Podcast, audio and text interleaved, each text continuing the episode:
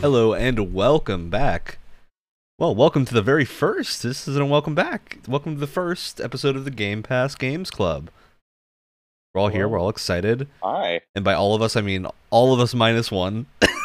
Yes. Wyatt unfortunate unfortunately couldn't make it. Uh, but we do have. We're still going to be talking about all four games. So we're, we're gonna, for anyone who hasn't heard of us talk about this on the podcast, what we're doing is we're gonna look at four games that are on Game Pass.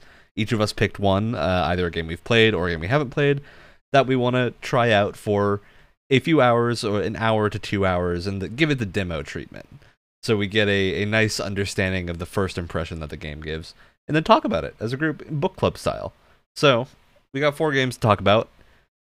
We got Nongunz, we got Octopath Traveler, we got Carrion, and we got Genesis Noir. All of these are still available on Game Pass. Luckily, none of them went off of it in the time Yeah, thank Ooh, uh, God. that we did the a show. We're gonna talk about these games.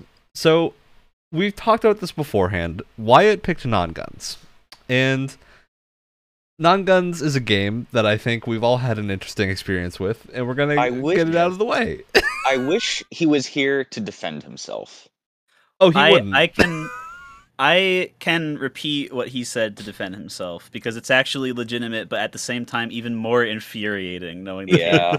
I We- we- Nongunz was the first one that I played because much much like he did, I looked at the the just like the thumbnail image and the little banner stuff. I was like, oh, this game looks like sick. I love the visuals. This like cool like grungy, grimy pixel art is totally up my alley. Um, and it's a platformer. What could possibly go wrong? Uh, and I did I did the the one to two hours thing, uh, and I was just like furious. Like, why am I missing something? Wyatt, please tell me what I am doing wrong with this game. And he was like, Oh, well, I haven't even played it yet. I just picked it because I thought it looked cool. And I was just like, that is what most of us boy. did. Gonna strangle him. To be fair. Uh, So, for those who haven't played Nongunz, Non Guns is a side scrolling platformer roguelike shooty thing. Uh, yes. Thing. kind of. Kind of. It's also got weird meta progression of like. So, I think the best way to, to talk about the experience of playing Nongunz is to mention how you quit the game. So, did you two figure out how to quit the game using the game, or did you alt F4? no, I, I just alt F4. I figured it out, but I I I figured out what to do. I don't know why or how. See, that's exactly what happened to me. So, the first time I played the game, I thought it froze because what would happen is what's supposed to happen when you hit the exit game button is that you go to this little like pixel um, bedroom with a TV computer monitor in front where you're supposedly playing Nongunz on that monitor and then you go walk over to the bed and go to sleep and that quits the game. Super confusing cuz nothing explains this. There's there's there's nothing explains it. There's no indicators. There's not even any text. No Tell text. you yeah. what Alex, do you want to know what so happened the first time I hit the exit game button? what happened. Nothing.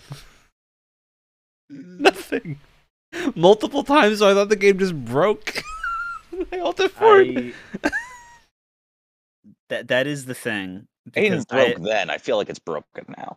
when you you do reach a certain point when when starting this game within the the first one to two hour period where you just kind of you have that that horrible ominous realization that oh nothing is going to be explained and it's not going to be like the like the the kind of like classic like Um, retro game nothing is explained and it's fun to figure it out it's just like there are like symbols in chicken scratch here that i'm trying my best to to discern and use my knowledge of like Yeah. hieroglyphs and romance language and archaeology to try to translate this into english Yeah. For but for i just some of the menu for for some of the menu options, they use like pictograph language and they try to do like the, the, the these images of what it is. But they're so crammed together and in so the resolution of how the pixels are like how many pixels are allowed on the screen. They're so crammed together that they're indecipherable. It's hard to tell where It's- one thing ends and the next one begins. It's like Yes. trying to read a QR code like it's a book. Yeah. it is really, really difficult to get a hold on what is going on in yeah the game in a way that I, I think what happened. This is my theory, having done this in projects before, thankfully none that are released, uh, is developing a game where you're like, oh, this is super clear, right? It's gonna we're trying to do this cool method of like, okay, you have these picture things to understand what you're doing. It's gonna have this meta bit where you go wake up from uh, playing the game and then go to sleep to quit the game, and it's pretty intuitive, right? And then you show it to someone else who hasn't been in part of the development, and they're like, wait, huh? Yeah. What's going on? It Like- feels like it wasn't play tested at all. No, it does not. Yeah. Yeah. It's also I I don't know if you guys have played a lot of this type of game of the like side-scrolling roguelike or shoot 'em up type of game. This these games are usually my jam. I play a lot of these. And Yeah, I like the bit when when you die, you have that little tiny underworld area that you climb up out of. this has a couple of cool things. It has a neat little like starting area. It's got really cool art. I mean, we haven't given a lot of um, promotion to the Art- actual visual style, but it's very Really fun. cool art, other than the UI. The UI is incomprehensible, but everything else is. It's because they kept the same art style at, for the world in the UI, which just makes it incomprehensible. You can't read what's happening. Yeah, Um, upgrading the weapons, that's that's fun. Yeah, you've got upgrading weapons. You've got the cool bits where if you do certain things, I don't know what, I don't know what I did that made this happen, but th- when I respawned, the levels had more color in them, which was Oh. cool. But I don't know me. what happened. I didn't beat a boss. I played. I went to the, the exit the game mode and played a guitar in a corner, and then went back, and maybe that did it, but I don't know. So I, it's a lack of understanding of what's going on that just makes it very difficult to know what the game is trying to be at any given moment. Um, yeah. and the gameplay's just not super fun. No, I was- very. I- Go the ahead, whole- I was really happy when that two-hour timer ticked. Yeah, same. The whole two hour, the whole experience is. I, if I could sum it up with one word, it would it would just be esoteric. And Yeah. to further describe that, it would be needlessly so, because I mean, it's it's like uh, you could have uh games or really anything that's like meant to be hard to to decipher and that's part of like the charm or whatever like you have like cer- like certain like crazy stories or something that are told in like particularly like ways where they're just like implying things that are telling you like that. I mean, that Inscryption works. is a game that just came out that does the same type of thing, but is far more understandable without It's- having any text. Yeah, and I, I uh, the Hyperlight Drifter is the same thing. The text, Yep. the only text you get is like at the beginning where it's like press Y to heal, and it's like, oh, okay, well that's it's a tutorial. You're allowed, you can break the mold for that.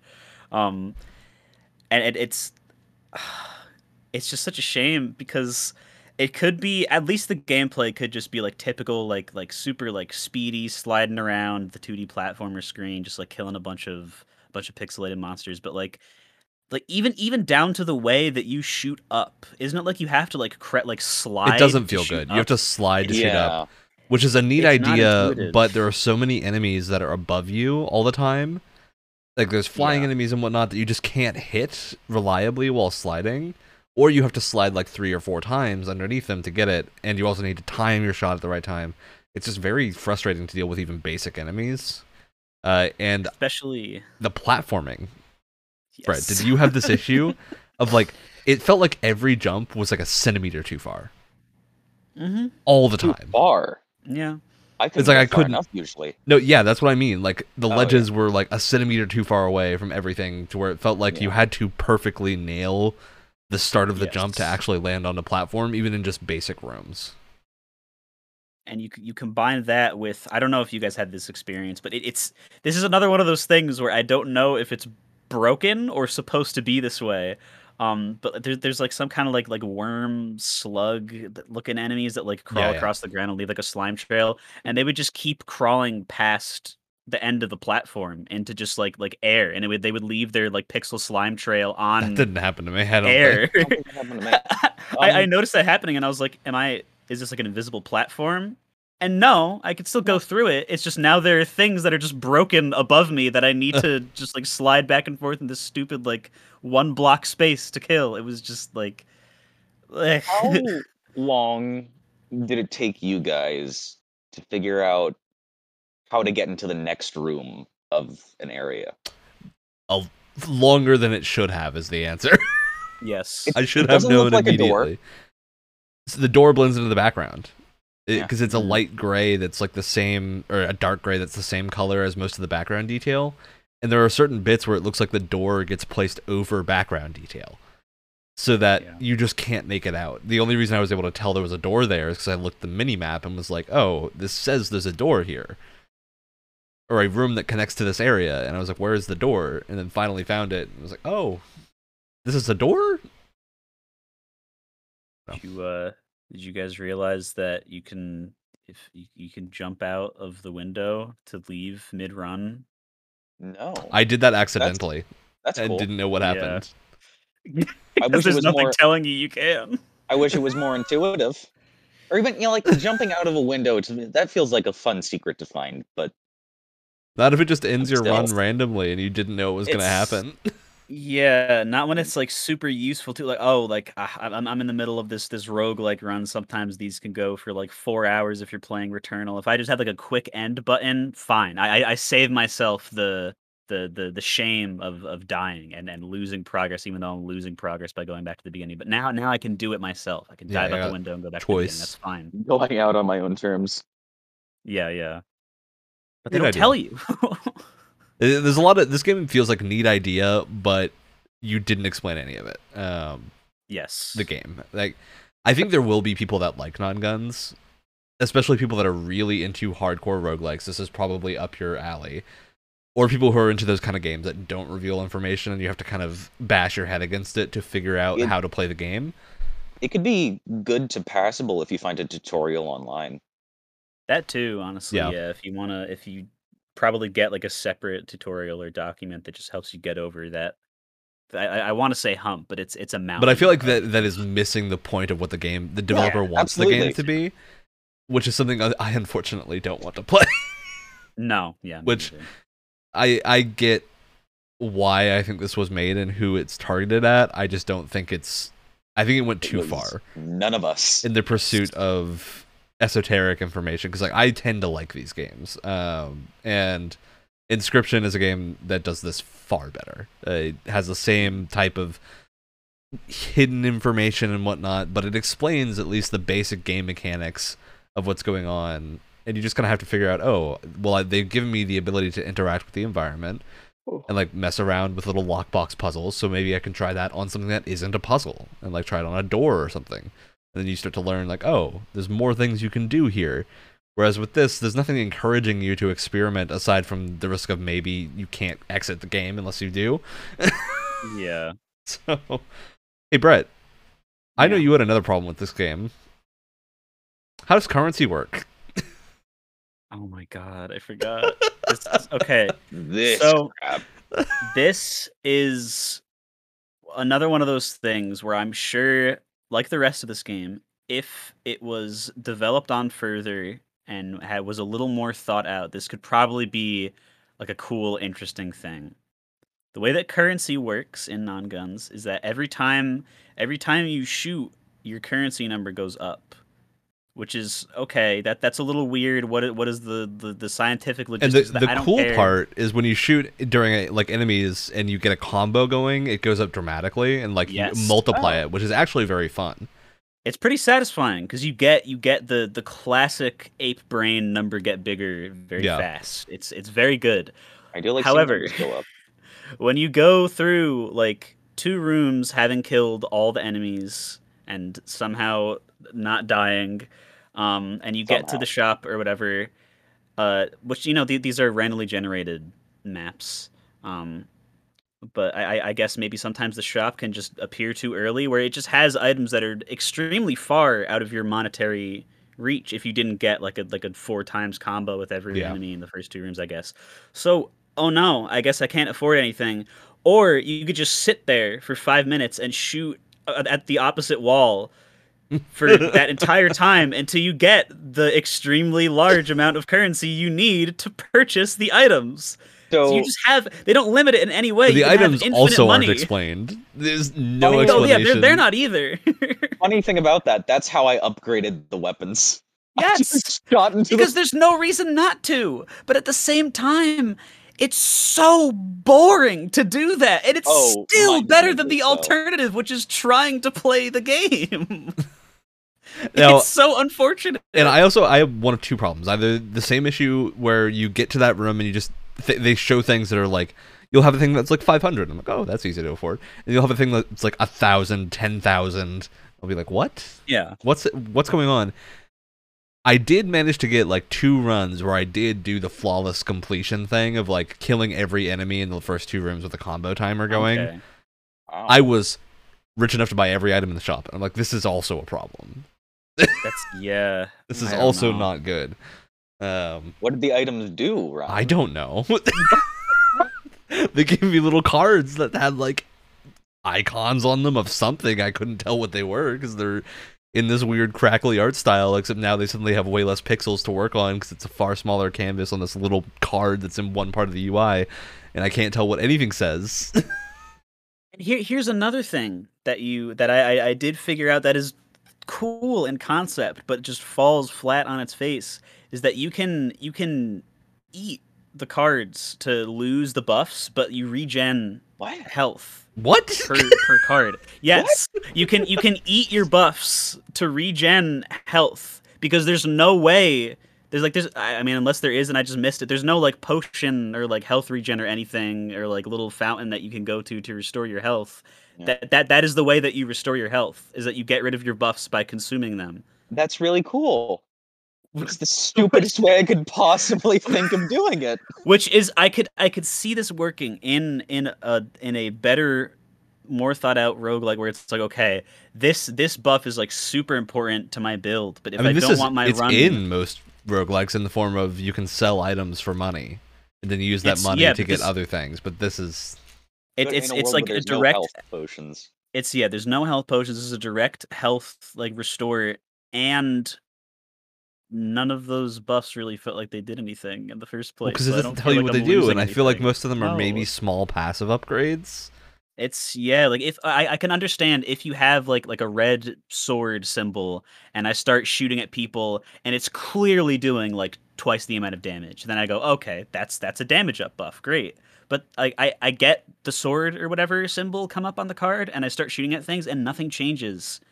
And I don't Yeah, know like it, it can work. It if can you're work gonna do without, that, you like- need numbers on screen so I can see what is changing. yes. Yeah, Yes. the the only number going up is your currency for sure. You're not even getting numbers coming out of the enemies. Yeah, it's. I do again think there will be people who like this, but for most people, I think Nongunz is a very taxing experience. Yes. Yeah. It's it's like a hundred gig megabytes, not gigabytes, megabytes. So like if you want to try it, nothing is stopping you. It's very quick to install, and you know it might be fun for like five to minutes. Uninstall. But yeah, I, I don't think any of us had a good time while playing this. And like No. even if this game Nope. gets better later, this is the kind of thing where I could go play an infinite number of roguelikes that feel good at the start. Right? This yeah. is this is not a genre that wants for competition. So The- The other thing that bothers me about this, t- um, is that it's Nongunz too. This Is is, li- it? yeah. So What this is like a first one like? Nongunz. It, it's like Nongunz extra edition or something. Let me find what Game Pass actually What? bills it as. I Oh, don't it's think like it's a two. definitive edition. Doppelganger edition. So I think this is a, a remastered edition of a game that already came out. I don't think it's like a, a sequel, but it is a second game. Or not not second was They've had the chance to improve and they didn't. There was demand for a second release. Well, I just want to. I feel like this game can't have cost much to make because it is, I No, think, done yeah. by like one or two people. Um, Yeah. And I don't want to belittle their work because I think this game is like technically pretty good. Uh, the art style is yeah. great. It's just the UI is unreadable in There's nearly several- every way. There's several incredibly hidden good things in Yes. there, but it's sifting the- through a pile of. they're there in the first place and i think they're things also that like not like eh, your your average joe could just like come up with in like a second like the the art Yeah. style is good and there are ideas that could work in in other games uh if if if they're done better it's just that they're not done very good and that's that's the biggest of all the bullet points that i have here the biggest one is that and and you said something like this as well, Ryan, is that so many other games have successfully done the thing the things that this game royally messes up to the point where I would rather recommend many, many, many other games before recommending this one. Because this, wh- whether it's like roguelike or not, or like trying to y- trying to not use words or not, like there's so many other games that do those things so much better. This kind of falls in that know why you picked space of just like not necessarily being bad. Like I, I don't want to call the game bad because I do think there are people that will like this. It's just not us. But at the same time, Yeah, I think even the people that will like this have better options in other games. exactly. Yeah. Um, and because roguelikes are a genre that tend to be very replayable and are a dime a dozen right now. Like there's they're a lot cheaper to produce than a lot of other genres, so there's a lot of them. Go play Binding of Isaac. Go play Hades. Like anything else, if you're into this genre, there's a lot of options. Um, so, you know, I, I think even Neon Abyss is a good example of a roguelike Yeah. that is like a side scroller that works very well. So, I think Nongunz just doesn't get the thumbs up from us. no. No. All right, moving on. Why don't we Why don't we pull out a game that's very different? Uh, why don't we talk about Genesis Noir next? Because I think that is about as Okay. far in the opposite direction as we can go. yeah. so, Genesis Noir was the game I picked. It's a, um, I think the best way to describe it is, is a point and click, but Yeah. It, it has. yeah, mixed with some elements of adventure games. It's got a very very unique art style. Um, it's one of those games that uses very little to no text. Yeah, Yeah. very little no text, a lot of mini games. There's a couple of mini games in this game. Um, and it, I think this does is a good example of how to do that kind of explaining without needing a ton of text way better than what Nongunz does. Mhm. Because Genesis Noir is a point and click. There's a limited amount of interactions you can do at any one moment, right? You can't throw yourself off a cliff randomly. So you have has a- controlled chaos here. It, it has a crisp, clean edge art style working for it too. There's nothing Yeah. that's being obscured by It's yeah. uh, a strange amount of pixels. for for anyone that hasn't seen it, it's very like it's not. It's it's not like Art Deco where it's like angular and It's stuff, like but it's that inspired same, by like, blues and jazz. It's yeah. Um, it has that that twenties ish kind Yeah. of like painting style that you can that you can see in a lot of jazz imagery. Uh, but it's a game and it plays like in in a world that looks like that, and it's super cool Yep. because literally nothing else looks like it. Um, Oh, and it- the it- what are you gonna say? the the um the the the music reacting to uh Yes. what's going on around you. That is it. It's an excellent soundtrack. A word. Uh, some one of the words I think relating to it is diegetic. I'm not entirely sure if that's the correct term. Digest for UI, which it, this does have, is most of the UI is built into the world around you rather Yeah. than being something that you actually need to look at. Adaptive or reactive soundtrack? Yeah, re- it's got a active, like reactive soundtrack. Lots of times where the music will swell in accompaniment of a, a cool scene that you're about to make happen. There's a bit where you're like manipulating time. I don't know if you guys Mm. got far enough for that, but Yeah, it, you manipulate Yep. time with a tree and you can get the music kind of speeding up and slowing down as you twirl it around which is very fun yeah i think this is a good from my understanding i don't think any of us finished the game unless brett did No, no. I, I Um, want to though. i definitely will be it's only a few hours long from what i hear so i, I would fashion a bet that most of us made it about a quarter to halfway through Mhm. um and i think that it works in the game's favor in that For this sure. being on game pass not having a you don't have a financial stake really to get to play this game. Uh, so i don't care about the length uh, which is nice. I can go in just kind of expecting whatever from the game. And this kind of tightly controlled thing that genesis noir is presenting is not common. You don't get these kind of games very often. Um, it's it's been a good time i think Oh, for sure. Yeah, you, you don't you don't get something like this very often, especially not something so like well made like this. And Yeah. I, I I think I did play. e- either closer to the two hours point or maybe over the the little amount that we agreed upon. I think I played because about two uh, two and a half hours of it. It's by the because end. I you just get sucked in so so easily, and I just wanted to know what happened next. This is a very Um, easy game to just sit down and play for a weekend. for sure yeah um but like it, it is I, I i i agree i do have this somewhere it's like yes this is this is the perfect game pass game because it's just it's super unique there's not really much else that plays like it and it's like just short and sweet and it's just more things like that i mean obviously there aren't many but like kind of the the, the same like the same line of game uh is, is kind of what game pass to me exists for where it's Yeah. just like look at this super weird thing that's like really just like tightly made and you can play like a hundred of them and just to to, Yep. to your heart's content um This definitely feels I like a know, game that I think fits along the lines of a Journey or Abzu or Flower, where Yeah, it's a, yeah. a short experience that That's has fair.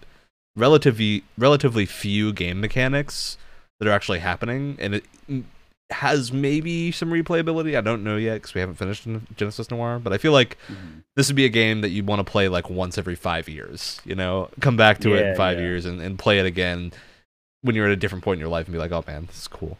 Uh, I think a And lot of people would jive with this game. I don't think we want to. I none of us have finished it. Finished it. Yeah, we haven't finished it, No. but Um, I don't. I don't know how deep into trying to explain the story we want to go. Probably. I mean, the gist of it is it- it's a murder thing. It's a classic like noir, stop the murder, Yeah. sort of deal, but with very uh, different characters because the kind of idea of Genesis Noir is it's the genesis of the universe in a noir storytelling Yes. format. So Yeah. you're you're dealing with like um oh what what is the the woman's name? Miss Oh. Miss yeah Miss Mass. so you're dealing with like these characters named after like gravity yeah and yeah. cosmic concepts. Um, the world is constantly like melding and shifting out of place. Nothing here is like staying in one shape for very long. no yeah. So it has a very unique style in that that I think is really the selling point of the game. Um, yeah, there's not. I don't think there's much else to say because there isn't a No, ton yeah going on with it, but that kind of works in its favor. I the only uh because I do have my thing split up uh with pros and cons. I actually I, I had I had a lot of trouble coming up with with cons for this one. And I'm just kind of like picking at like what could, what people could possibly have a problem with. And and I, I could very much see people like not you know, not appreciating the fact that like, oh, there's like the, the story isn't told and like here's what happens next. It's like a like a a poem about space and jazz and love comes up on the Yeah. screen and Yeah, it's it- like, ah, I get it- it. it really does feel like a poem of a game. It's yeah, because all all of that blends so well with the with the jazzy nature to it. Like Which I guess what I would say is you probably need to be in a certain mood mood to play to finish this game, Yeah. which is probably why none of us have finished it yet. Is yes, you need to be in a mood to play this. Um, I- I, I think th- this could be a, a general thing that I thought wrong, but I could also possibly not be like entirely in the correct mood. Like I want to experience jazz and poems. I the the only problem problem problem that I can recollect having with the game is that in the areas where you are moving around as a character, the movement feels a little too slow. Like you're trying to walk through molasses. Yeah, I, I'd agree with that. There is some slow. I think especially at the start of the very first section, that's the one bit of the game where you have like a field and a couple of rays of light, and in that one bit, it is a little confusing as to what you're ha- having to do, and you walk very slowly. So if you click on the wrong thing, it takes like 30 seconds to get back into the right place, which isn't a big issue because it is very quick to resolve. But it is a, the kind of thing that I think uh, some people would find that frustrating. Um, and again, this is if you don't like point and clicks, I don't necessarily see this changing your mind. Yeah. If that that's that that, that was kind of where I was going. That if, if you don't like point and clicks and if you don't like artsy fartsy kind of like I, I I don't want to say like big brain because that makes other games sound like they should be stupid or whatever. But like you, you know what I mean, where it's like it's it's poetry and it's jazz and it's this like weird wacky art style. And if you're not if you're not someone to appreciate that, then you might have a hard time appreciating this game. Not, not like there's anything wrong with that. It's just like it is so set in a specific. or if you're looking for something darker, because this isn't particularly true. dark in in the way that it's handling the artsiness. It's as very far as noir goes. even though it is a story about a murder, uh, it's very lighthearted in a way. Um, Yeah. Because it, it, doesn't use words very much. Like if you're seeing words, it's part of a poem or something. It's not Mhm. characters Or having dialogue generally. Yeah, so you're not really getting that like Last of Us type of sense of like, oh, I'm in overwhelming negative energy right now. So if that's your type of game, you might be. I I could see a lot of people playing this and being like, oh, I wish they would do this with the story, and then being a little disappointed if it doesn't, because I don't think it will. I think this game is pretty easy to see what the conclusion's going to be when you start. Yeah, Um, I, I feel I don't feel like there's plot twists here, but which isn't a bad thing in this game's case. Yeah, it's it's the kind of thing where I wouldn't be disappointed about that. yeah. I would probably feel a little bit worse if there were a bunch of plot twists. Yeah, yeah. it, it would it would feel like it wouldn't fit very well with what they're doing. feel- the more plot twists I feel like happen in, in media, I feel the longer it's going to go on. You're yeah, like, That- that- one plot Yeah. twist at an end, that makes sense for a good ending. If there's two to three plot twists, I feel like, oh god, I'm only like halfway through. Yeah. All right. So with that, we've had to talk about some carry on. Are, are we going to carry on to the next game? We're gonna carry on, Alex. Why don't you you introduce carry on to us? Okay. Um, the the way that I first very energetically described it to to the group uh, was okay. So you play as this adorable little Pepto Bismol worm boy. um, uh, that's it, it's one of the cuter ways to describe it. Uh, Carrion is a uh, a sort of 2D side scrolling uh, isometric horror game where you play as the the the villain, which is this sort of John, uh, John Carpenter's The Thing esque entity. Um, Yeah. Uh, going through, it's not a space station. It's some type of It's like a bunker. a re- bunker research station, multiple Yeah. areas. Uh, it it has some pretty fun Metroidvania elements to it too, along with you know, unlocking new abilities to get through here, going through different areas, unlock, uh, getting different locks off of doors, things like that. Um, and then also uh, eating people to gain more biomass Yeah. uh, alongside upgrades, where biomass affects your the abilities that you can do as well. Like if you're too big, you can no longer uh, squeeze. areas. and- Yeah. It's also it also acts as your health, so it's a neat little Yeah. kind of challenge to manage your mass. Um, I think the the tagline they used when advertising the game was always reverse horror. So Yeah. makes sense. Yeah. This was also the game that I don't know if people remember the uh, Devolver Digital showcase a couple of years back, but this was one of the games that was shown there, and they had the giant monster in like a Oh. classic horror movie uh, prop, not like a CGI Yeah. thing, and it was very funny. Um, one of the better bits of that Devolver Digital Devolver Direct thing. So, I think I'm probably gonna be the most negative on this game. I don't know. Surprising. I'm not sure. Really. I think Um, might be surprised. Oh no! I think my biggest problem after kind of narrowing down the issues, because I don't think Carrion's bad. I want to preface this No, with that. I think Carrion is, is a well made game and very enjoyable for an hour. Um, but I think the game starts you off with too much power. Is my Mm. my kind of main complaint at the start because you almost immediately aren't doing the thing where you're sneaking around and you're suddenly just mauling mass amounts of people, which is fun, but it means there's not much higher you can go. In that first bit, you get like a few projectiles, you get some other stuff to play with, but I, for example, I had a friend over and we were like, oh, we're, we're waiting for someone else. I was like, oh, why don't you try this game? It would be fun for like 30 minutes. He was getting bored by the end of like 30 minutes because of the Yeah. fact that like nothing crazy was happening past what uh, happened in the first starting bit. Um, and I think that's because I, I was feeling the exact same way. Where like towards the end, I, I didn't I didn't make it to, to two hours with this one Uh because I, I also just got bored. Um, I was very much like at the beginning. I was oh yeah, this is like just gonna be it, it's a 2D platformer like Metroidvania, sure, but this is totally feels like alongside those like classic like rampaging monster games where you just like Yeah. go through like just blow through sections of the map and just like kill a bunch of people. It's a total like power trip. This works for like a Devolver type game. Like hell yeah, I can't wait. And then like 20 minutes in, it's like, no, this is gonna be a Metroidvania. You got to sneak around and unlock the areas and solve the puzzle. And it's like, no, I want to go around and I want to kill people and watch them explode.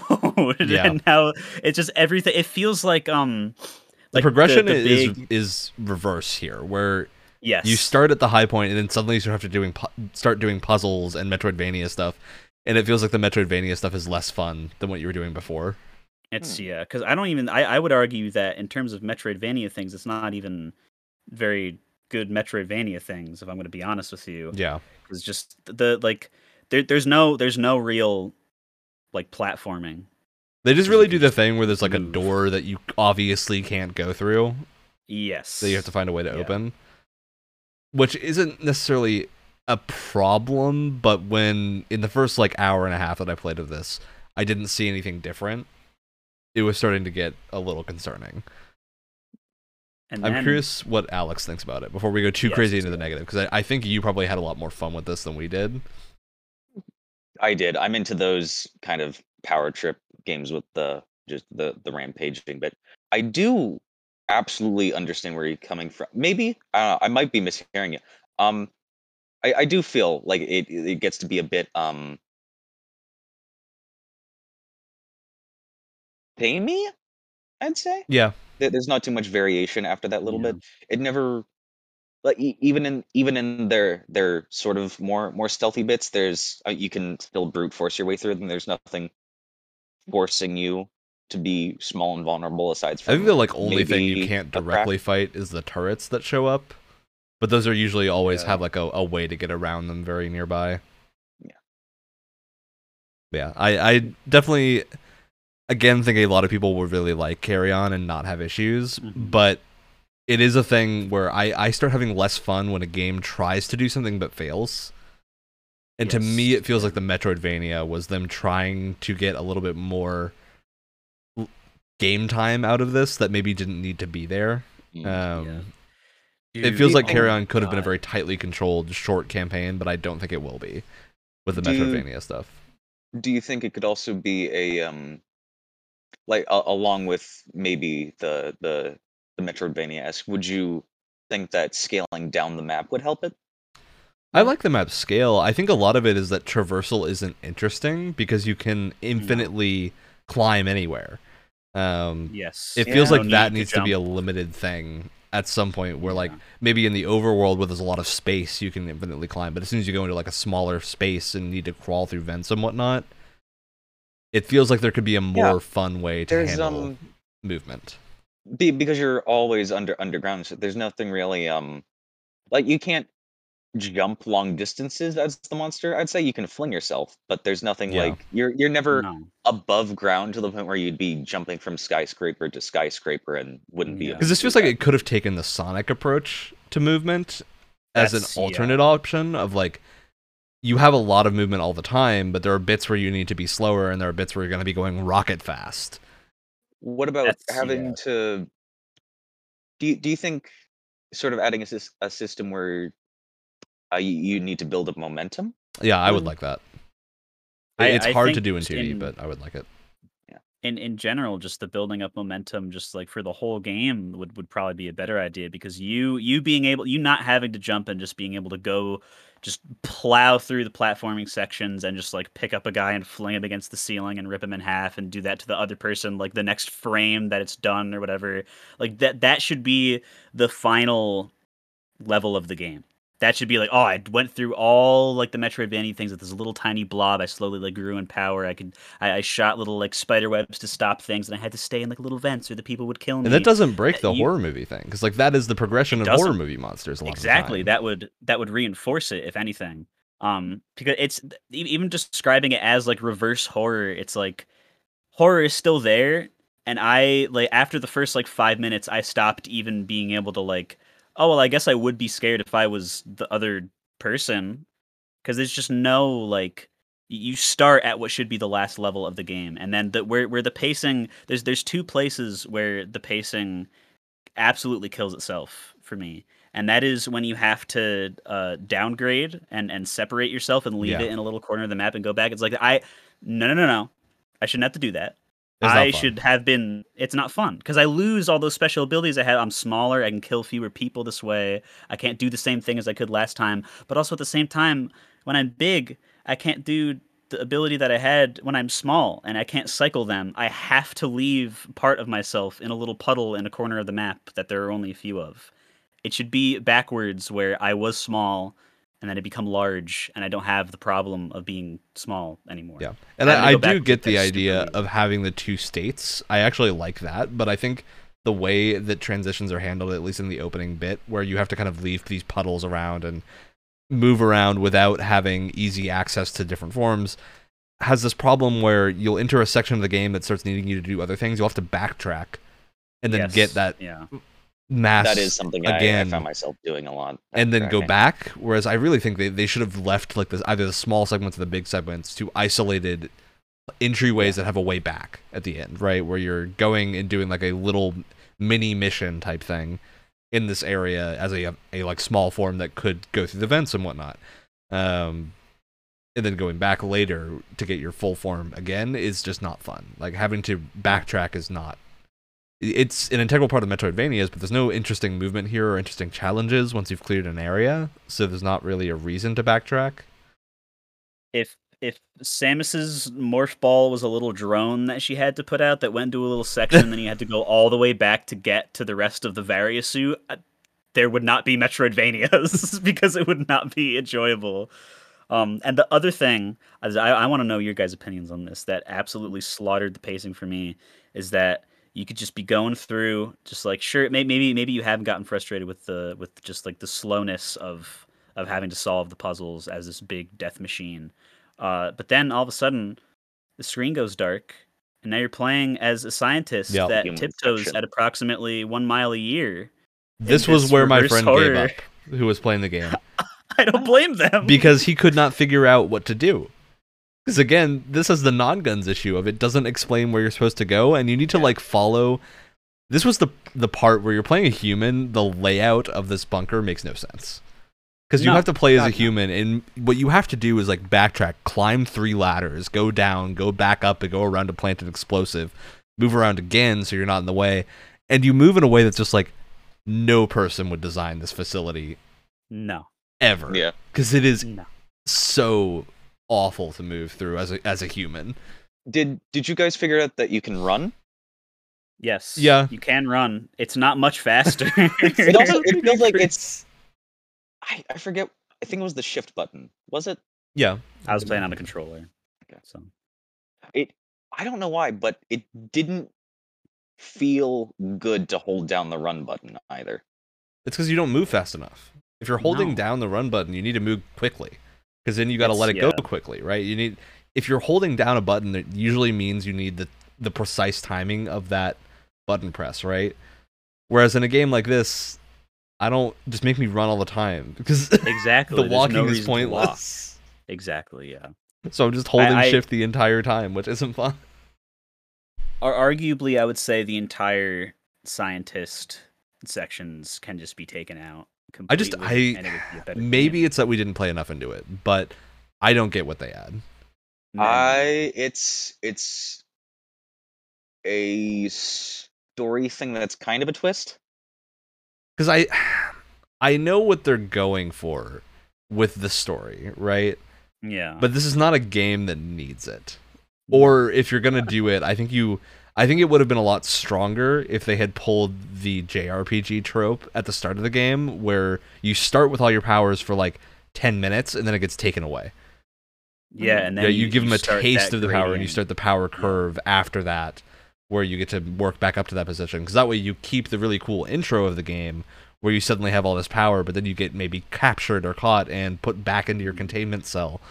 Um, that also contextualizes why there would be a lot of guards and whatnot everywhere and all, all these sorts of things that i they try to do in the flashback but it's way more boring to do that in a flashback than in real time Yeah. I, I think also a, a better way to do the flashback, or at least what, what is what is usually more satisfying. Uh, in I feel like this is like this is like an anime thing for some reason, and I can't really put my finger on it. Um, instead of instead of constantly switching back to a flashback over and over again, it would be a lot more if there is a twist or whatever it'd be a lot more shocking to just have like okay you're playing through maybe like two-thirds of the game and all of a sudden okay I, this is a flashback i'm a person now. I'm i'm unsettled now because this is different than the previous two-thirds of the game. I Yeah. know something wacky and weird is going to happen. Have that all like compressed into one area and then the twist happens there and then the last like little bit of the game is after that then it's like oh that is a sick contained story moment that was different Right, you also just rest of the accurately described why and I's problems with The Last of Us Part Two. the same solution. Awesome. Not not spoiling Last of Us Part Two, but yeah, this is the exact same. I feel like so many games try this thing where they they interlace segments, and you just get confused because games are way longer than movies or TV usually, right? Like you don't have a workable time frame that you know your player is going to use, right? Whereas like a TV show knows it's probably going to be like once a week for however long it's airing, or people will binge watch. A movie knows you're going to watch it in one sitting. Nobody knows how how you're going to play a video game, right? Like you could play it all at once, you could play it all far spaced out. the that's the the problem with cinematic more cinematic video games that have twists in them It's not even the twists; it's just like the nature of revealing them. You need to make sure you're ready to hit someone with it, right? yeah and this feels like it hasn't earned the twist that it's trying to convey here. Um, do you guys want me to tell you the twist and then bleep it out and post i Well, guess 'cause that We'll- means- that we'll leave it to Ryan has to afterwards. edit it yeah. we'll leave it to I can- afterwards. yeah i can say, say, say that Um, tongue tied I, I get it. It's just I, I've also played more of this game before, so I'd actually I'd played Carrion on Game Pass when it came out Huh? for a Oh. couple more hours. I don't remember any of it, which I think says a lot about the game Oh. because I remembered none of it. so, hopefully my next game is better well, I, I don't think Carrion's bad again. Like I I, d- I No, don't yeah. regret playing it. It's just the kind of thing where I don't think I'm gonna finish it because there aren't many games that offer this experience. But I would rather play Dynasty Warriors or Warframe. yeah yeah or like Or- the or monster killing. many of the other Metroidvanias that just go Yeah. full Metroidvania. Um, and I, I think for for me at least, the reason, uh, the reason that I was so particularly disappointed with uh, Carrion is because it's one of those games where it like came out and like every YouTuber was playing it. All like all these people on the internet were talking about like, oh, Carrion Big came out with media this push, new yeah. thing. It's like it's like so cool. It's so great. And I was like, oh, sick. I'm like, great. I now now I get to play this this cool game and I and I got to do a podcast on it immediately after and it was just like people got hyped up for this. Like again, it's not bad, but like this isn't like nothing shattering dest- no, it's it's not earth shattering. It's not internet destroying, like sweeping all of the the like internet media like amazing. Like it doesn't do anything that is a new risk when you do those crazy ad campaigns of getting like a thousand YouTubers to play it. You can have the problem of if everyone is hyping it up to the degree that it's now more hyped up than even the game is. Even if the game's good, it's deserving of you. Hit, you hit that Yeah. problem. People are going to have that violent backlash. Yeah. Of like that happens with tons of games. Which I want to which I want to point out and in, in this this game's case and most games cases it's not the game's fault. I don't think I would, I Yeah. would fault the game for that. It's just why I think I personally feel like I was expecting more because I was led to believe that this game had more going on in it. And I do want to say um just to make sure that I I touch on things that I, I like because I don't I think we've probably been a little over negative about Carrion because again Yeah. it's not bad. Um I do that that monster. It's always easier to talk about cons than pros, though. Oh, of course. it is. always the is case. unfortunately That that monster design is sick, and Oh, the it's way that they do it with with the pixels. I don't know if there's like some like physics based things or whatever, but all the little like sinewy. It's also tendrils just, dripping like, constantly. everywhere. It's Yeah. great. Yeah. It's so gross and it doesn't really look like any of the other like very obviously like the thing inspired things. It, it feels pretty unique as far as that goes. And it's like again, if it was just like fully that rampaging monster game, it would be so satisfying because there's just so many little things you can grab people with and so many little like you can swing people around or like throw them or with the little turrets that you could just pick up and start bashing them between rocks until they Yeah. explode. Like that stuff is super fun, and I think a game with more of that in it would probably have been better than the current version of the game.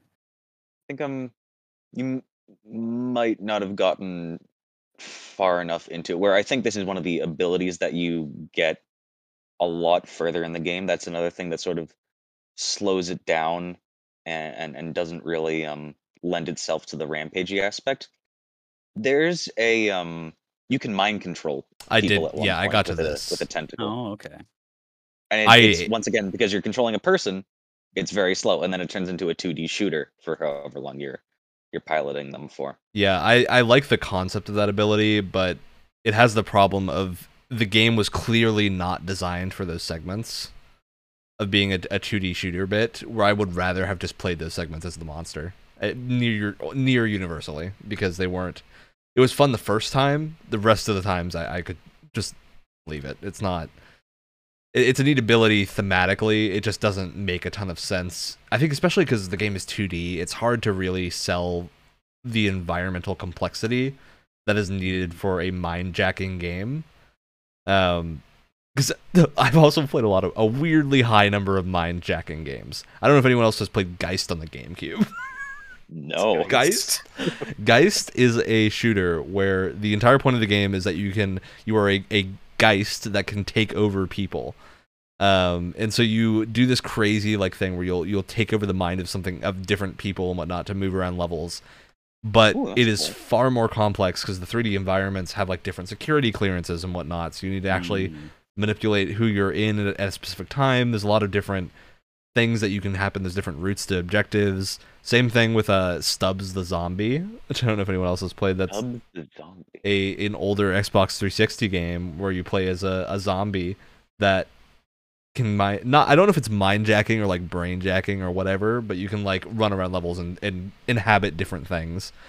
So Cool. very fun, but I it's my least favorite use of that mechanic that I've seen. Not to say it's bad, but it's just my least favorite. Yeah. Um, if that makes sense. All right. I- Pop- copies a lot of aspects, not to the extent that they were pulled off in other games. I think it just spread itself too thin. Honestly, that that's Yeah. my main thing here. Is Yeah, it feels like they had a really good. Well, I I can imagine the conversation in the dev room where they're like, okay, this is a super fun demo. How are we gonna get ten hours out of this? Yeah. yeah. And they're like, Wow. Metroidvania. We're gonna go Yeah. Metroidvania. Just go like a crazy combat game, right? Make some Totally, insane. yeah. Like imagine this game with like a crazy boss monster that's like a giant worm or something that you have to fling yourself around.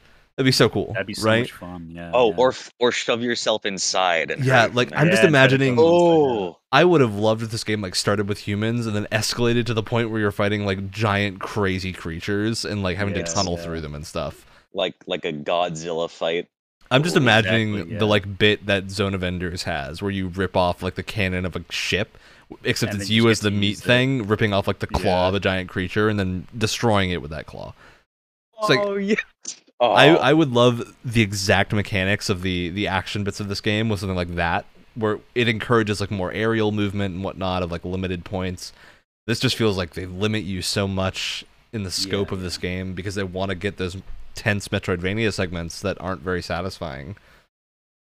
I, I think this game more than any of the others for this episode is one that I want to see what these devs do next. Yeah, absolutely. Because clearly they have some really great ideas, uh, and they have like the ability to like execute on them in a way like this. This game, it- but I, I don't think we've touched on it. This game is like polished to a mirror sheen, and that like I don't Oh, think yeah. I no I, bugs. did not have any bugs. It the movement felt great, but like if you just if you it ran great going, too. yeah, yeah. There's no like hitches or anything except for like some parts of the inherent design. And I think if you just had, you know, another chance, which I hope they do. I mean, this game probably did pretty well with how much people told other people to buy it. I just want to see what the team does next more than Yeah. any of the other games There- on this list for this episode. there was even a, a Christmas themed DLC where they did I saw that, yeah. nothing different except for a setting. I, Yeah. But I, I thought it could be really cool with like maybe a frost or a freezing mechanic in there somewhere for oh yeah. Yeah, yeah. Imagine a bit where you just rampage through Santa's workshop. Oh my god. I would be. It would be so brutal, but that would be. I I would love Uh. to play through that for like ten minutes. Just That would yeah, that would be, be fun. amazing. That, that's like total like Newgrounds level stuff. I love Yeah. that. I mean, this feels like a Newgrounds inspired game. This is the kind of thing that would have come out of a. It, this would be a like flash game that got super successful, and then they decided to just take the team and go make like it into a full game. Is what this feels like. Um, and yeah, I think this is definitely worth downloading and trying because it was very fun for like forty five minutes uh, at least. And I think you, depending on who you are, you'll get, more mileage out of it. Um, especially if you have a high tolerance for slower paces in the slower pace segment. I just didn't. Me neither. I, I, I did not have the tolerance needed. Um, but yeah, definitely not a bad game. Uh, pretty good game, I would say. Just overhyped and overreaches a little bit and how it tries to Yeah. do a, a few too many things. Speaking of doing a few too many things, Brett. Oh wow! And speaking of overhyped, spoilers. Oh, Uh, so my game. That's harsh. I, I do want to preface this by saying I like this game. Oh yeah, I I I, I enjoyed this too. I had to reach Um, for it. I my my game for this episode was Octopath Traveler. Uh, this is this is something that I've wanted to play for a really long time because, like a lot of other people, those visuals, man, just grab you. Nothing else at the time. I mean, still nothing else has come out that looks like it. There are a couple other things like the Dragon Quest was it three remake come. uh, Yeah, coming there's a like few- that. There's a few things now that are trying to emulate it, but it's been like three years, right? It's- like yeah, it's taken a while. it's taken a long time. I, have seen like two indie games that have this style. Even then, it's not common. So I, It's- I yeah. think, unfortunately, with this game, we're at a tiny bit of a disadvantage without Wyatt here because now we only have two different points. I of will say, so this is a game I have probably the most experience with out of everyone here because I got it on launch with my Switch. Um, I've owned this game for a long time, never finished it. Uh, I've never gotten past any of the character more. So I have played on my Switch save file about 10 and a half hours of this game. Mhm. I don't even have all the ca- characters yet. The the How main many- characters that for the cast. right. What? I didn't hear what you said, Alex. Oh, uh, how many do you have after ten hours? I have all but three of them. I think. I think I still need to get H'aanit, Cyrus, and Ophelia, but I have everyone else, and it is. I just want to start playing the game. It's yeah, that's the I big start playing the game. Oh God! the big thing for me and this is when we inevitably when we do some sort of when when another time where we we plan in the future that Wyatt isn't here and and we can just do like a JRPG focused episode. One of my biggest JRPG pet peeves is when they're like, "Oh, you know what? This is this is a this is a turn-based game of some variety. We're going to we're going to have a real super tense one-on-one fight." Those aren't fun. yeah, they don't work. one-on-one yeah, Nope. one-on-one fights beyond like the specific, like super limited, toned down, like Pokemon style gameplay, where it's like made for just like super simple one-on-one encounters that you need to like It's like the, the complexity there is in team stuff. building. It's not in the combat, right? exactly. But in in Wild Arms loves to do this, and they do it in Octopath no matter what character you pick first. Uh, and in, in other characters' campaigns, they like for a little bit force you to do some parts alone. Well, Um, okay. So the confusing part is they force you to do like the opening fight alone, but then for the rest of the opening, all of your characters are there, and no one ever addresses it.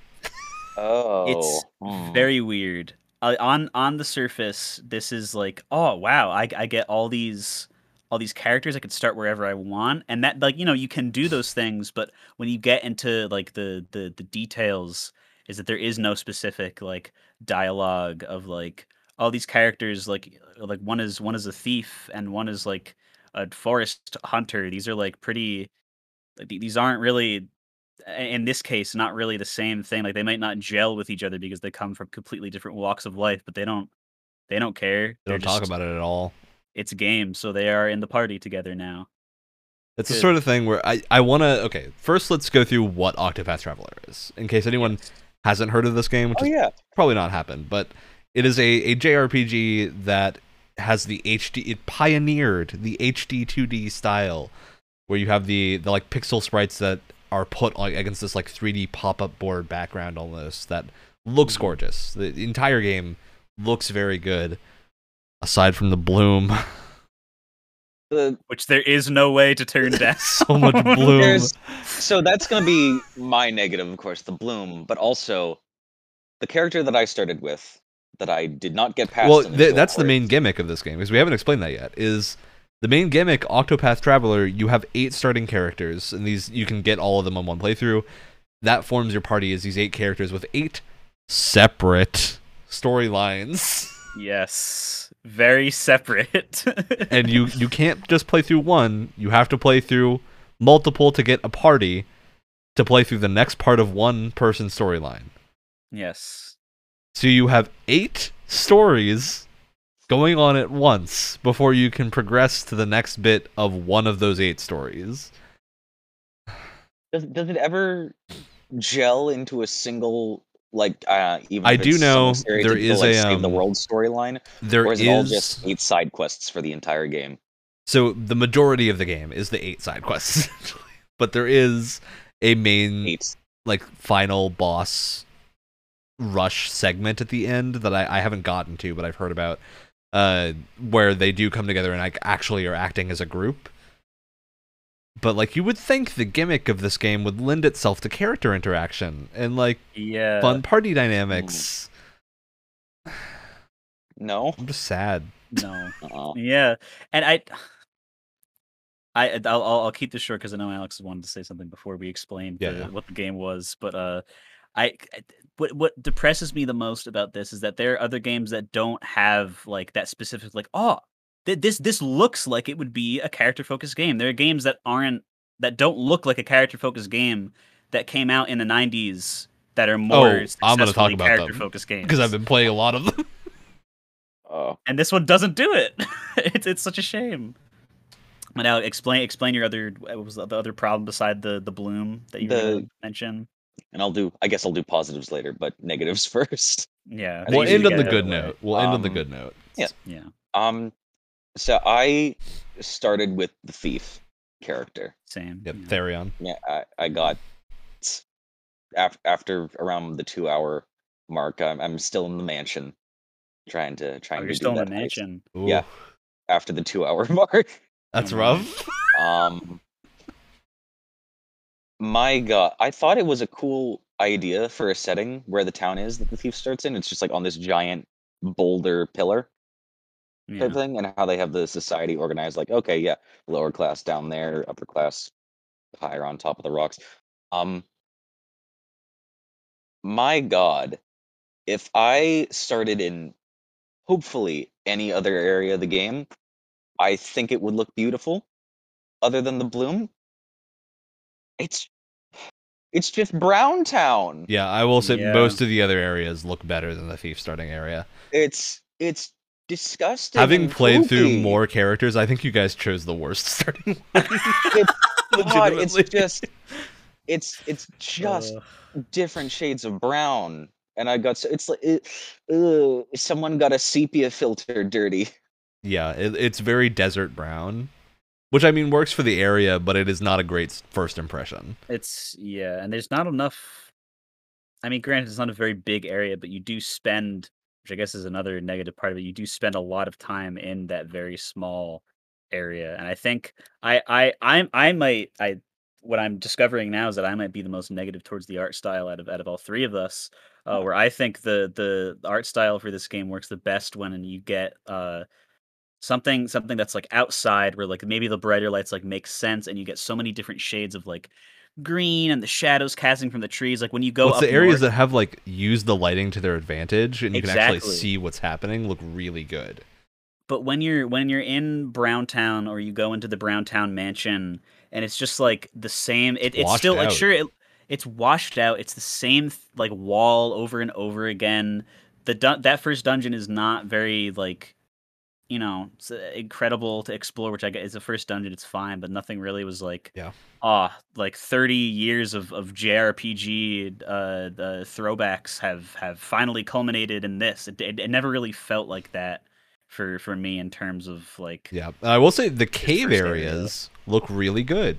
Um, this game has at least in a lot of the starting characters have a cave area at some point, but they do this cool thing where like they have a very cool water shader that goes through with like the runny bits of the cave. There's a like a light shafts coming down. The bloom is a lot less crazy because it's a dark surrounding. And those areas I think are way better looking than any other video game cave systems and JRPGs. But a lot of the game does look very washed out because of the color scheme. I'm hoping that triangle strategy Oh God! That. it looks like it might, but yeah, th- that's the biggest negative to the art style. I think the bloom is a lot to the point where I think some people won't be able to get past it. No, yeah, I, I, I I was, I, I'm a little disappointed because I'm assuming you guys played this on on PC. I played. This I played this on Switch. the Xbox. Oh, okay. PC. Um, well, I'm, I'm guessing there wasn't a bloom slider, Nope. No, Alex. no. Yeah, No, I- it's definitely baked into the scene. Which is a shame. Few graphical sevens.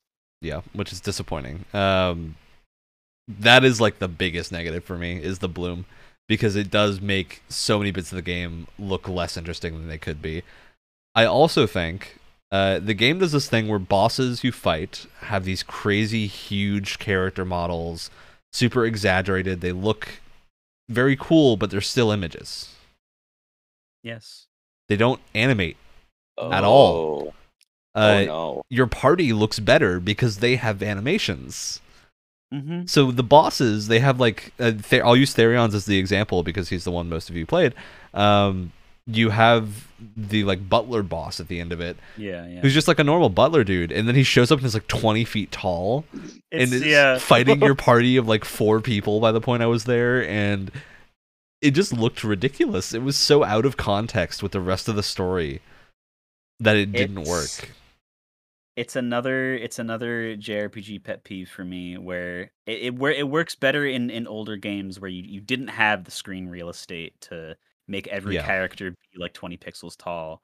And I get like sure it's a throwback or whatever, but they just went crazy where just like other normal human beings are like 60 feet tall and you're just this little just shrimp that's like like 10 pixels tall or something. It's like you can make the crazy monster 60 feet tall and have this cool sprite, but when it's like a normal human, especially one that isn't even like outwardly very aggressive to you, like the butler, no. who's like not even a villain at this point, he's just kind of there and wants to fight you. you have this problem of like he looks like a final boss from something, and it doesn't it doesn't work. He does. like, I'm, Um, I'm just thinking of like the huge like uh, like Exdeath sprite from the end of Final Yeah. Fantasy V that's just covering the other side of the screen, and he's the same size as this Butler man. It's just so Oh weird. I'll say it's better in some of the other characters because um I think the the character issue here is that some of the characters are vastly more interesting than others. Um Mhm. I know a lot of people start with Visual Therion. or story wise? Both. Both. So the first character I picked in my Switch version when I picked it up three years ago, I picked Alfyn, who's the alchemist man. Yes. be- solely because I like the Atelier games, which are alchemist JRPGs. I was like, oh. I'll um. start with the alchemist, you know, because I like that kind of mechanic. And he has a really cool mechanic that's unique to him, where in battle he can mix different ingredients you find in the world to create like throwable potions, poisons, and healing items, and like Cool. it's one of the most like in-depth things that I've seen in the game. But his storyline is basically just I want to go explore the world. Woohoo! does nothing. It's nothing. Um, and he also just looks like a kid. Like his character model just looks like a kid. And then I played Primrose.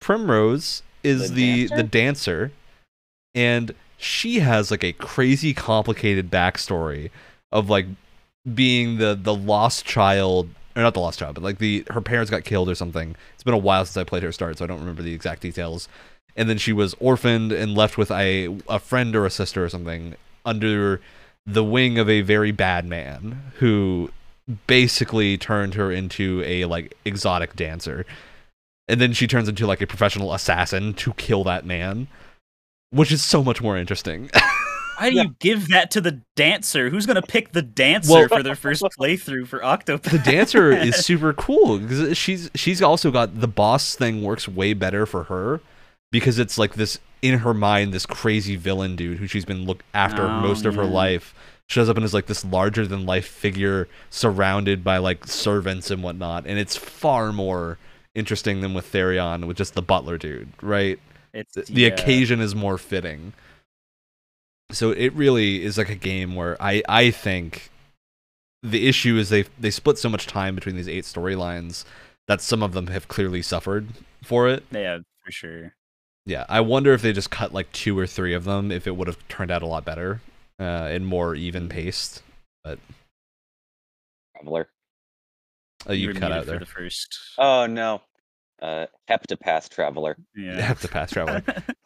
and so, Alex, what did you think of the gameplay? That's that's what I would love to hear from you. Of the gameplay, as far as with Therion, so I the the only combat I've I've been in has been in the in the mansion. So I I'll, Yeah. I'll do combat first.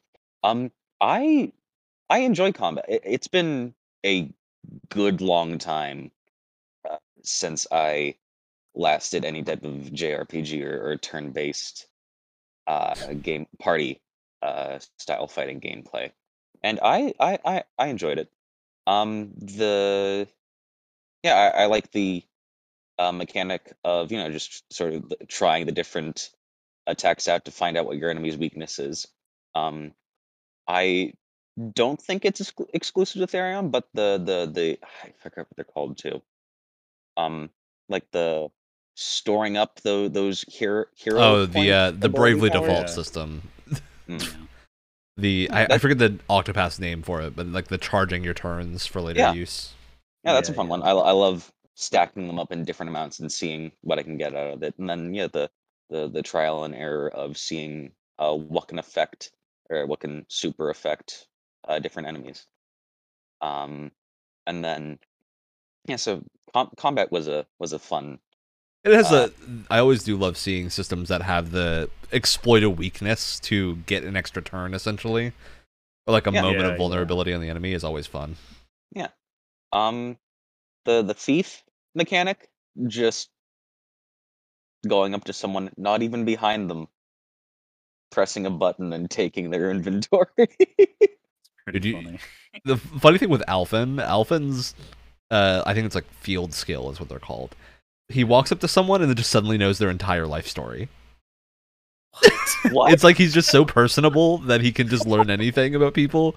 So you get a little menu you can pull dad. up that tells you every single character in the game's backstory. God. Okay.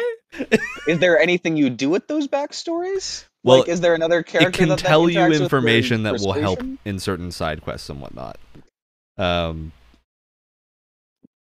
it it is wildly complicated in how Yeah. some of the side quests and whatnot work. Because once you get every character has their own field action, and they're split into divisions of um four. So there are four different types of field action, and then there is like a percentage based one and one that costs another resource, right? So mm-hmm. like Therion can steal, but Tressa the merchant can buy items, and it's the same item pool, but one of them always succeeds. Like the the buying items will always succeed, has no risk of failure except you're losing money, obviously. Whereas thieving, you have the percentage chance that it doesn't go so well. In, in the starting area, at least, I also didn't encounter that thing where it's oh, okay, there's not really going to be a chance that this fails. Yeah, it, it even then the consequences aren't super bad. You just talk to an innkeeper, and I think you have to pay a little money to reset your uh, Wow. negative status. I'm not entirely sure what it does because I've never had it big enough So that they've it- done so anything. but It's just buying an item with extra steps. yeah, the most interesting one I've seen by far is Olberic, whose ability is just to challenge someone to a fight. And he's he's Yes, like the knight dude. He can tell someone to fight him, Like and then you will general NPC. any NPC in the game. Yes. and The- some the of them are like crazy super bosses. Oh wow. It's like there's lots of little bits in the world that are super interesting with that. I just wish there's character interaction. Yeah. I think Challenge whole- another party member to fight you. the whole like the, the eight people thing just kind of kind of screwed this game in terms of being as like detailed and and cool as it could have been because there's just so many so many other examples uh that it's cl- clearly um I, I don't think it's a secret to anybody that this is like giving throwbacks to some pretty like specific games from the genre uh but like This is definitely it takes a lot from the Saga franchise. From This is the Saga, very yeah. clear inspiration here. Which, uh, for those who don't know, is a older JRPG franchise from the like late '90s that is primarily about you pick a starting character and then that that changes most of the story that you go through in a lot of ways. Ooh, There are like different Yeah. character storylines in certain games. They're very good. Um, Are there any nods to Chrono Trigger that you might have played more of and seen that I didn't get a chance to? Probably. I, I haven't I don't remember Chrono Trigger clear enough because I played it a long long time ago.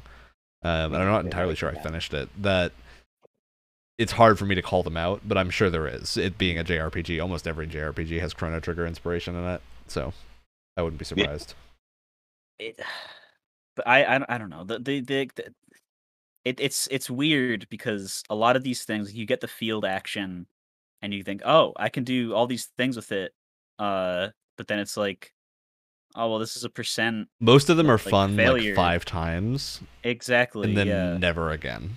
Um, and I, I'm assuming because they all have to do with with NPCs and like people in in the world that you interact with them. At least most of the ones that I've I've gotten or heard of, and you know I'm just thinking of of what I'm playing right now, which is which is Wild Arms 2, where this character has kick boots and can kick blocks and kick down doors that are locked and they can interact with dungeons in a way that other characters can. And you can switch to another Yeah. character to be the lead who has a throwing knife that you can throw across gaps to press buttons from far away. And it's like that's the kind of overworld interaction that I want in this kind of game, where you can do like that. That's how dungeons become interesting. they get those that's like how you- Zelda puzzle mechanics. Exactly, exactly. Um, because that that total it blends so well with the JRPG, like whether it's like like turn-based ATB, whatever other like combat system you have, having those kind of like puzzly Zelda Yeah. dungeons, it, it'll, it'll always work. I have not seen Um, anything in the game in the ten hours ish that I've played that has worked into anything but combat. Essentially, like everything works into items and combat. I do think the combat system is interesting for like five hours, but then you start to run into the problem of enemies get dram- dramatically more HP. Mm. They don't deal that much more Ooh. damage, but it gets to the point where like with a party of four, the Therion's butler boss took me like twenty minutes Oh, God. just to get his health down. And it wasn't particularly Jeez. fun because like not a lot was happening. Um, I wasn't burning through that many resources. It's just like the damage amounts that you deal in the boss encounters are so low, and there's no health bars or anything, so you don't really know. You have like a vague indication at the bottom where the health will change color to reflect like the damage state of an enemy. Um, kind of like Dungeons and Dragons, you get like the blooded bit where you tell people like roughly the percentage of health points things are at. But here it's just like there's three stages and they are very hard to tell um, if you're in range of like what turn is going to be the downfall of a boss. And I think here the issue is just that the bosses have so much health that there's the fights are too long. They're not interesting because they keep going for so long. Um, you don't get the bit where they can have like interesting mechanics and whatnot that you need to cycle through because the fights are so long. I just keep thinking of like Shin Megami Tensei and Persona, which have crazy boss fights that are super cool, but they know the right length of like we can use this boss's unique mechanic this many times before it gets boring, so we're not going to keep doing it. Yeah. Um, which I think this is not as successful at doing.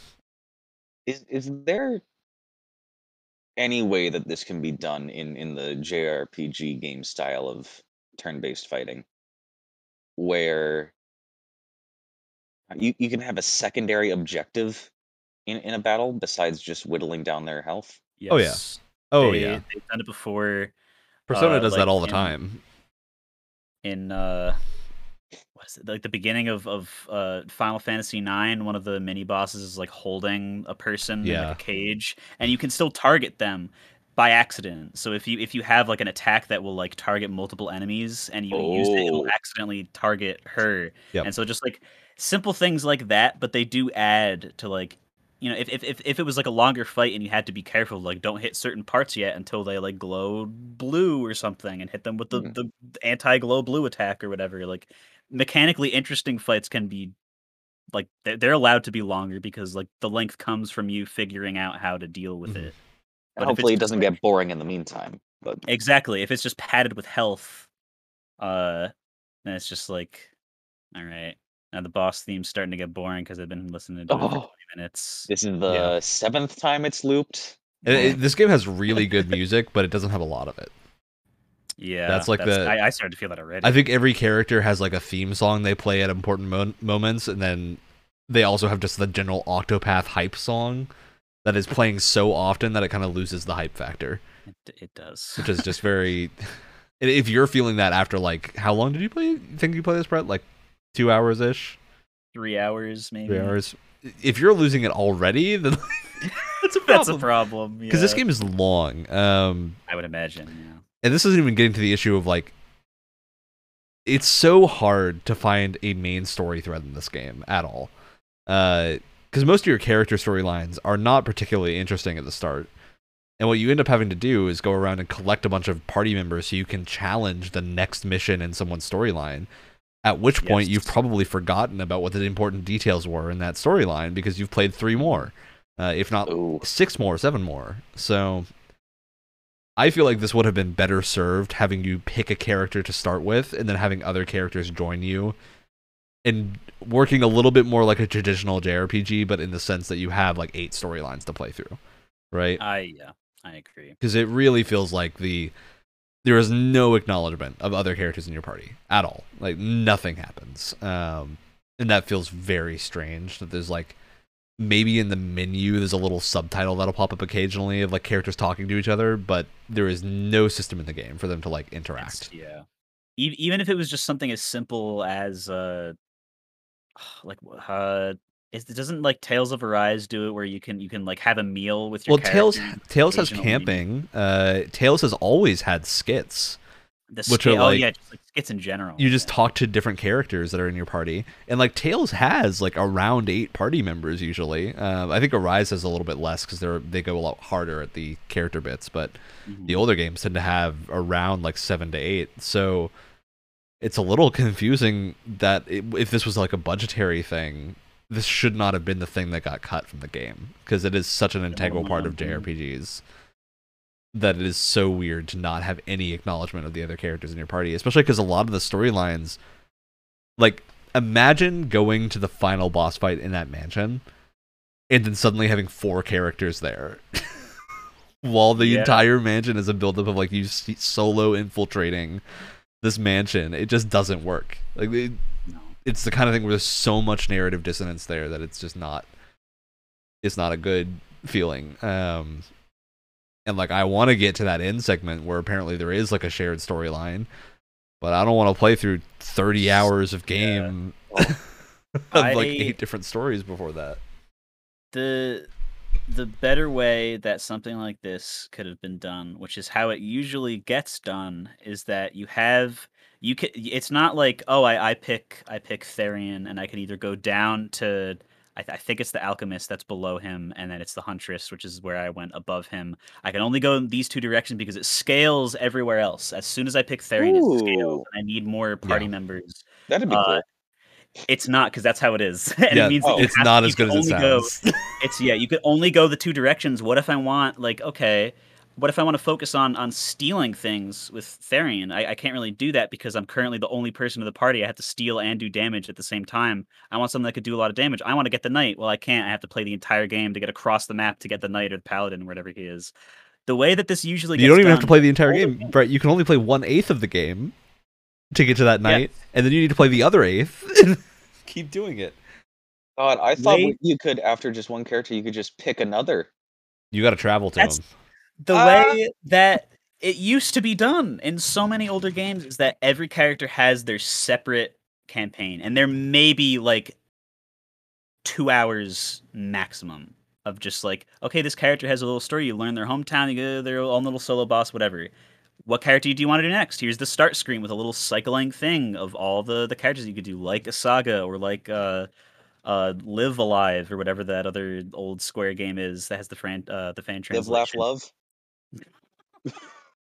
Um, and then when you have like, sure, okay, like let's let's say five characters. The first ten hours of the game is getting close to learn all these characters, and then, all right, you did it. You got to pick whichever order you wanted to do them in. Now you've done them all. Then they all meet, and the main story of the JRPG can begin from there. And they all interact. There's not eight whole characters that oh, I forgot what the motivation of this one because was the one that you picked first because it was probably the one you thought you would have liked the most, but now you've forgotten it because it was the Yep. first one you picked. Yep. So, There's none of that because everyone took a shorter time. You got to pick which order you wanted to do them in, and you got to see them all become character and start at the same point, and then the rest of the game can go. Other games have done that. I don't know why this game didn't do that because it just feels so tedious the way that it's done. Or take the the saga approach where you just need to have the story geared to acknowledge that you're a party. Yeah, like and then have little in in between character interactions in different areas. It's just other games have solved these issues. So why has Octopath not thought of them when it's a game based around this concept? Um like I think another good example is Fire Emblem because the, the latest Fire Emblem game you have three separate storylines and you have like 30 something characters that all have different interactions with each other. So and why you can't tell a single one of them apart from another? Hey, the new Fire Emblem you can. They they've done a much better job in the newer one. Um, yeah, it's it's rough in Octopath. There's so much going on that it feels like the game can't tell a coherent story because it, it's not allowed to. And it's all Yeah. there. Like all the story is there. It's just you have to play it in this weird order of going around and leveling up in different people's missions and essentially grinding to go play the next bit of this like Yeah. pressing storyline supposed to happen except there's eight of them. Uh and it's not very pressing. yep. It's very very strange.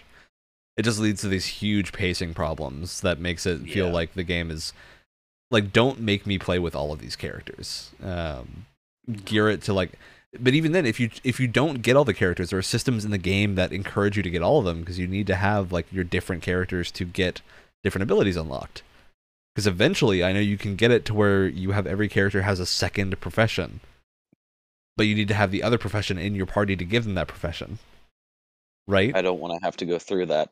so you have I'm to level up who all eight characters I'm someone who loves job systems, and that sounds like hell. It's- it's too to much. get. it's too much um yeah it's it's crazy it's there's so many cool ideas here they're just so overdone in the terms of like the character interaction I think. I mean, we, we make fun of it because of the name, but I think triangle strategy. Hopefully, because they've have- addressed it they've said that this was a Yes. problem so yeah, the, triangle strategy. It's triangle because there's three. So I would imagine, hopefully, that they cut down on the amount of characters, or Yeah. at least like well, I don't know if it's three characters or three armies or what exactly. Uh, I would hope that they cut down on the amount specifically so that they could focus on the character. well it's it's to make why the saga games i think usually have four protagonists because then you can have the four storylines work pretty well Yeah. um as being separate playthroughs Notably, whereas half of eight. it- it's not even that eight is a particularly bad idea, but it would work better in like a strategy game where you're using all eight at once. Yeah. And their story, it's the fact that the stories are also separate, right? Like they're Yeah, none of them are so related. spread apart. Um, and like we, I don't know, maybe the final length of each storyline is roughly like three to four hours. It's not that long, but the fact that you have to do it across eight people is just so disheartening. it's like I can't play the the second part of any storylines right now because they've all scaled up. Not super fun. And this, it's I I, I do want to emphasize that this is not like Ryan and I b- between like I'm sure we can both very easily come up with a, a list of at least three other JRPGs that we have played that have gone close to like the hundred hour mark that have like Oh, remained I just finished- I think I I now have 800 hours in Final Fantasy 14. So Oh God! and I don't even do the MMO stuff. I just do the story. I, I I will say again, Xenogears is a 100 hour long PS1 game, and Currently playing great. Shin Megami Tensei. Played 100 and like almost 200 hours of Persona because I played Persona 5 twice. Uh, yeah, I have a high tolerance for JRPGs, but the things that I love about them are the party mechanics and like Yes, I the part of the reason I love going back and playing a lot of older ones is there's so many games, especially um like old school Japanese RPGs that do crazy cool party interaction. And it's just like Octopath forgot that. Like I can't I would rather go back and just play a Tales game, like Tales of Symphonia or something that I haven't played before, and then see the character stuff there because it's more interesting. And there's like a main plot line that I can follow, and it it's just here. There's like eight separate stories, but you're forced to play them all at the same time. it feels like Yeah. the kind of thing where I tend to play two games at once. Usually, I'm usually playing a shorter game and then a longer game that I play over like a couple of months. This is like, oh, play eight long games at once. It's too much. same it's too much uh and the fights take so long that it's just it hits the point of being too much game um it feels like it just needs if the sh- fights were shorter and more in line with something like your average final fantasy i think this would probably have been less painful um especially when there are certain fights that can get very difficult if you don't and you have to just like keep whittling down because like you know how if you you break an enemy by taking their shield number down yeah. Uh, when you have four party members, those numbers get crazy high. So like I can't stun an enemy unless I most enemies in the story unless I do like six rounds of attacking against them Uh, because they'll have like six different shields and I'll probably only have one or two characters that can counter their weakness. So it takes forever to line up that thing, and if you use all of your like extra turn points to make the weakness get popped, you then can't capitalize on the weakness being applied. So Noted. So that was only fun when I was playing as one character, and it. Well, it's still fun in normal encounters. It's just some of the bosses and whatnot hit the point of like y- you no longer can play the game the way the game is designed because they don't want you to stun the boss. Yeah. Oh. Wh- it just feels like there's not really a reason to capitalize on weaknesses anymore, which is like the point of the combat system. So, yeah. I I think if you have a very high tolerance for or, or if you really want to play eight JRPGs at once, Pequeño. then you probably will have a good time. Uh, or if you want a good portable JRPG, because this is one of the better yeah. portable games on Switch because it is turn based. It's not like action combat, um, and it's Like relatively easy to read. Play all of the first eight Final Fantasy games on one controller at the same time. That's give you a similar experience. Uh, That's that's the thing though, is that like although I guess with with like the like X Cloud or whatever, you can you can stream it to some like mobile device using Yeah, Black. Magic or something. But like just as like a Game Pass game, this doesn't really feel like the best Game Pass game. th- yeah, this is a game that is so It- it- heavily geared towards the Nintendo Switch that It- It's- yeah. Well, it also we were talking about this earlier in the episode. It doesn't fit that really cool niche short, uh, short and sweet game that Game Pass is so yeah. So catering. and Which we're not saying towards. everything has to, but it does mean that Yeah. like the reality is, unless this game is better than the majority of games on Game Pass, I'm probably not going to spend that much time with it. And Exactly. Yeah. the unfortunate thing with Octopath is it feels like a game that if you didn't have, uh, if you hadn't played a lot of JRPGs and you really just wanted to play one, this is a fine option. Especially if you really don't mind the lack of party dynamics, because I think if you, that's the biggest thing for me is the lack of party dynamics. If that doesn't bother you so much, or you don't really care that much about like character interaction and stories, because the characters themselves are still strong. Um, they still have a lot of really interesting traits. It's just that like there is no cross interaction between the majority of them, at least for any of the game that I've played through. So if that doesn't bother you, you'll probably enjoy it. It has a good combat system. It's got the the sprite work is very good. Uh, Yeah, the and the backgrounds are very very well done. It just feels a little bit bloomy. Yeah. I will say also the Playing- UI is uh horrible. the menus are like They just don't match the style. You play in a Michael Bay film. They're like I They're like minimalistic in a J.J. game that shouldn't have voice there. minimalistic UI.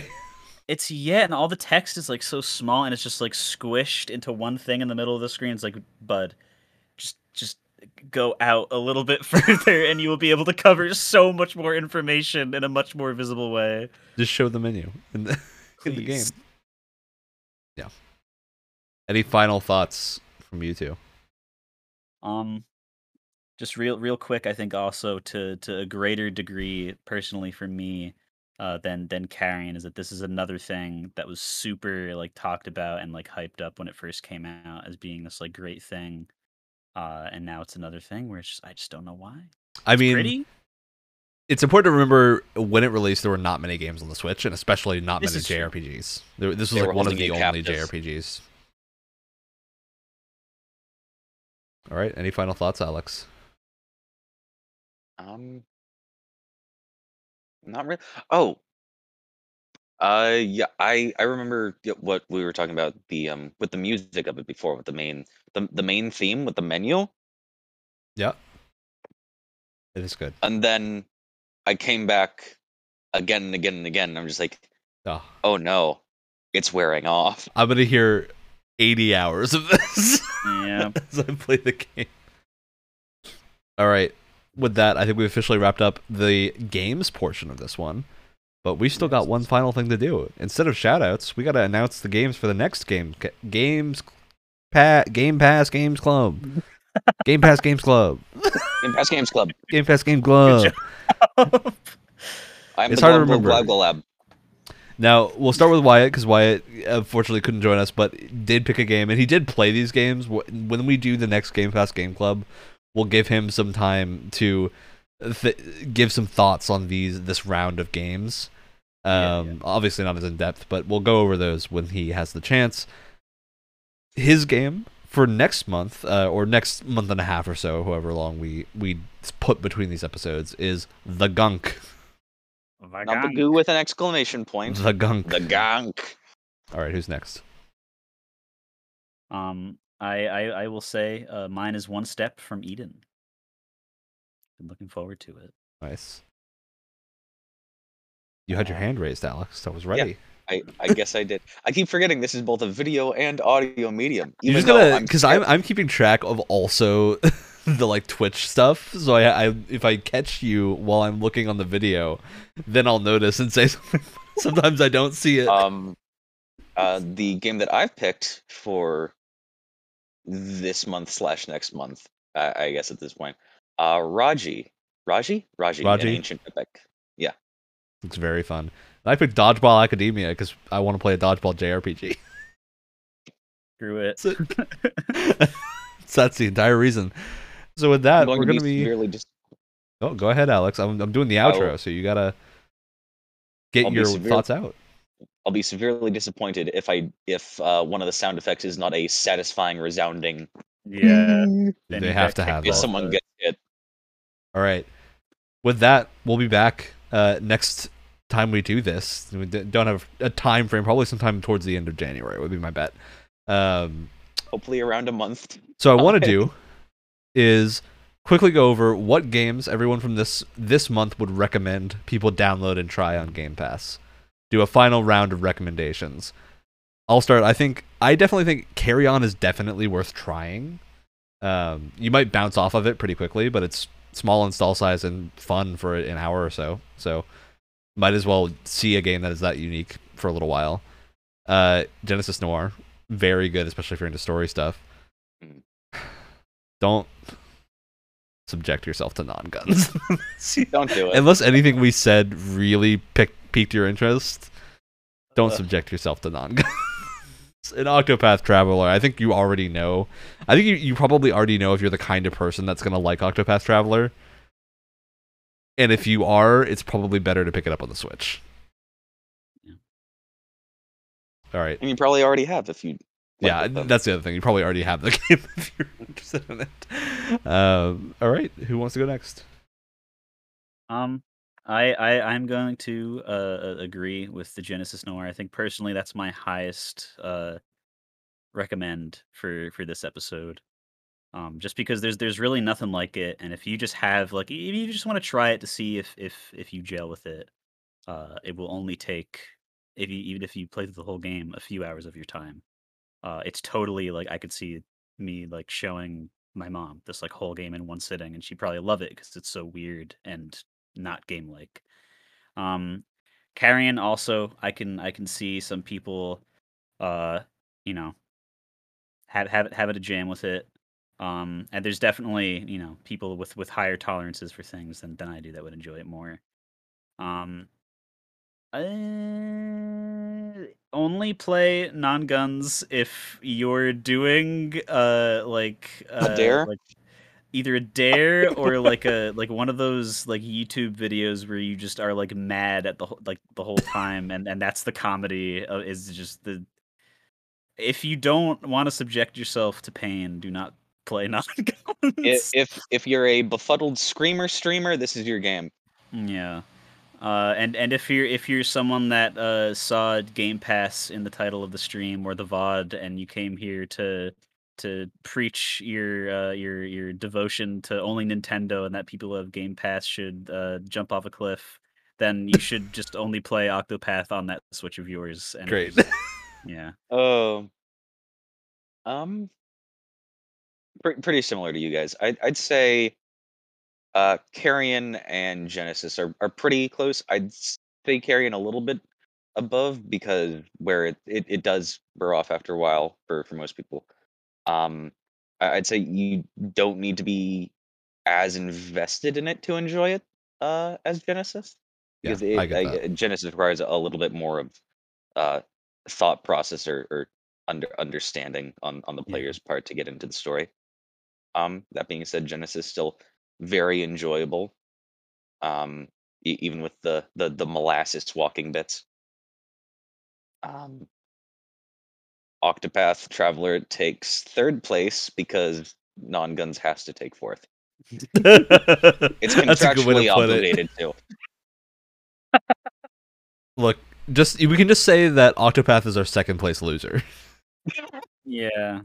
or third place winner if if you're inclined, but second place You got- loser has a nice ring to it. You All right.